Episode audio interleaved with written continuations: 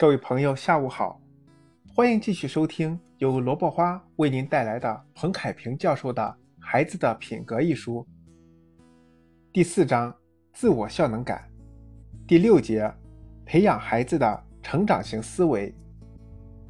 在学习培养抗逆力的过程中，我们了解到，具备成长型思维的孩子具有以下五类典型的行为特征：第一，不畏挑战。更有勇气挑战超出自己能力范围的事。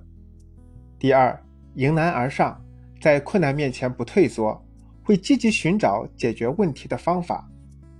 第三，足够努力，相信努力是成功的必经之路。第四，善于反思，失败后会积极寻找自己的不足并进行弥补。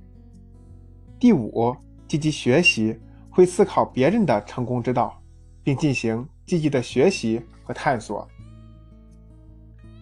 同时，德韦克在研究过程中还检测到了不同孩子在面对困难时的脑部活动图像。结果显示，固定性思维的孩子在遇到困难时喜欢逃避，不愿意积极思考解决问题的方法，所以他们的大脑几乎没有什么活动。而成长型思维的孩子更喜欢积极的应对挑战，能从各种错误中吸取教训，寻求突破，所以他们的大脑一直处于高速运转状态。很明显，以上两种思维模式会导致完全不同的行为模式，让孩子在一定的年龄展现完全不同的个性特征。那些成年后发展的很好的人。往往拥有成长型思维模式，更有自我效能感，相信能通过自己的努力、良好的策略、他人的反馈和帮助，让自己的能力获得提高。而那些倾向于固定型思维的人，自我效能感就比较低，经常对自己说的话就是：“我就这么大能力，这种能力是天生的，我根本无法改变。”这种思维模式的差异。也可以解释，当毕业几十年后，同学重聚时，为什么有些学生时代引人注目的同学，现在却过着平淡无奇的生活，而大家之前觉得很普通的学生，反而取得了很大的成就。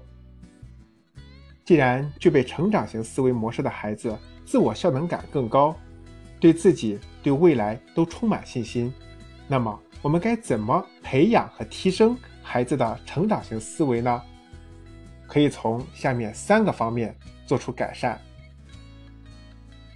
第一，允许孩子犯错，鼓励从失败中获得成长。不管是孩子还是大人，就算圣人都有犯错的时候。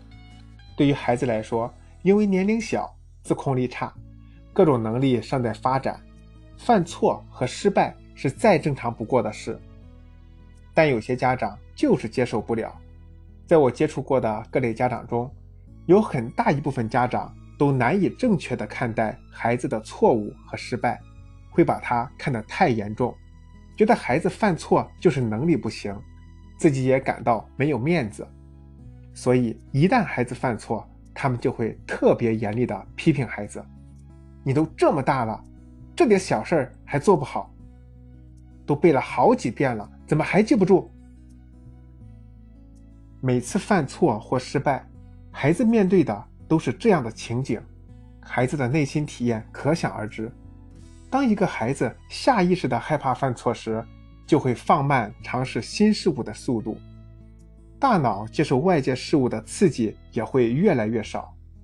一旦孩子不再愿意接受挑战，不敢尝试新事物，又何尝谈？培养成长型思维呢，他体验不到成就感，可能也就因此认命了，觉得自己天生就做不了这些事，干脆就不做了。